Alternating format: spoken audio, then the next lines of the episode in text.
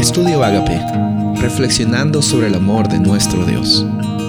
El título de hoy es El abatimiento de los ingratos muertos en vida. Isaías 8:20. A la ley y al testimonio, si no dijeren conforme a esto, es porque no les ha amanecido. Yo estoy muy seguro que este versículo lo has escuchado muchas veces y también estoy seguro que esta es una de las primeras veces que te vas a poner a analizar realmente el contexto en el cual este versículo ha sido dicho. Dios le da esta declaración a Acaz por medio de Isaías para decirle a él de que realmente lo que le estaba haciendo no era una cosa agradable, no le iba a dar ningún beneficio. Acaz no estaba prestando atención a Dios y tenía muchas oportunidades para acudir a Él.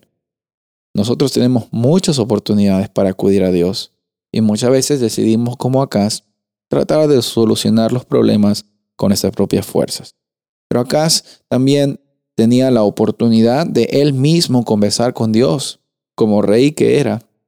Y Dios le dijo, sabes que Acaz eh, muchas personas intentan buscar a encantadores y adivinos, eh, muchas personas quieren saber el futuro, pero yo te voy a decir algo, y aquí es donde dice Isaías 8:20, yo tengo una ley, yo tengo un testimonio para ustedes, y, y esa ley y el testimonio no tienen como propósito limitar tu vida, sino hacerte saber cuáles son los caminos que van a darte bendición.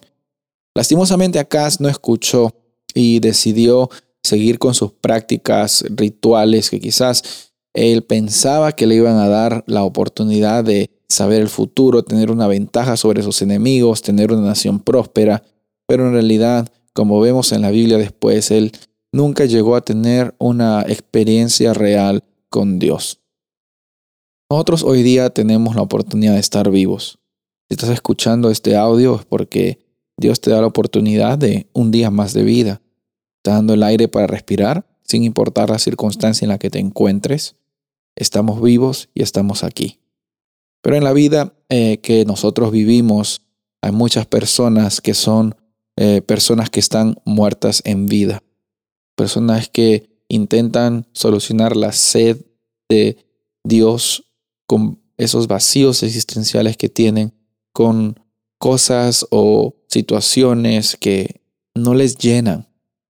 Y si tú has estado en una situación difícil, te vas a dar cuenta que es muy fácil, en primer lugar, darse por vencido y en segundo lugar también ir a solucionar esos problemas en lugares o situaciones o con cosas inadecuadas. Pero lo hermoso del Evangelio, que incluso lo vemos también en el Antiguo Testamento, es que Dios nos da la oportunidad de abrir nuestros ojos y darnos cuenta de nuestra situación. Dios le da la oportunidad a Acaz y al pueblo de Judá para que tengan una vida con abundancia, para que no sean personas que sean muertas en vida. Y hoy día de la misma forma Dios te da la oportunidad a ti para que tengas una vida con abundancia, llena del Espíritu Santo, llena de propósito y llena de felicidad y esperanza que sin importar las circunstancias en las que tú te encuentres, puedas encontrar también al mismo tiempo el propósito por el cual tú has sido creado. Y sabes, tú has sido creado para recibir el amor de Dios. Tú has sido creado y has sido creada para compartir ese amor hacia las personas.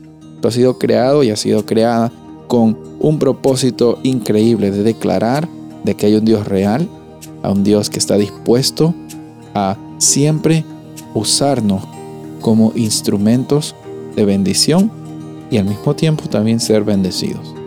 ¿Quieres decidir tener una vida abundante en Dios hoy? Soy el pastor Rubén Casabona y deseo que tengas un día bendecido.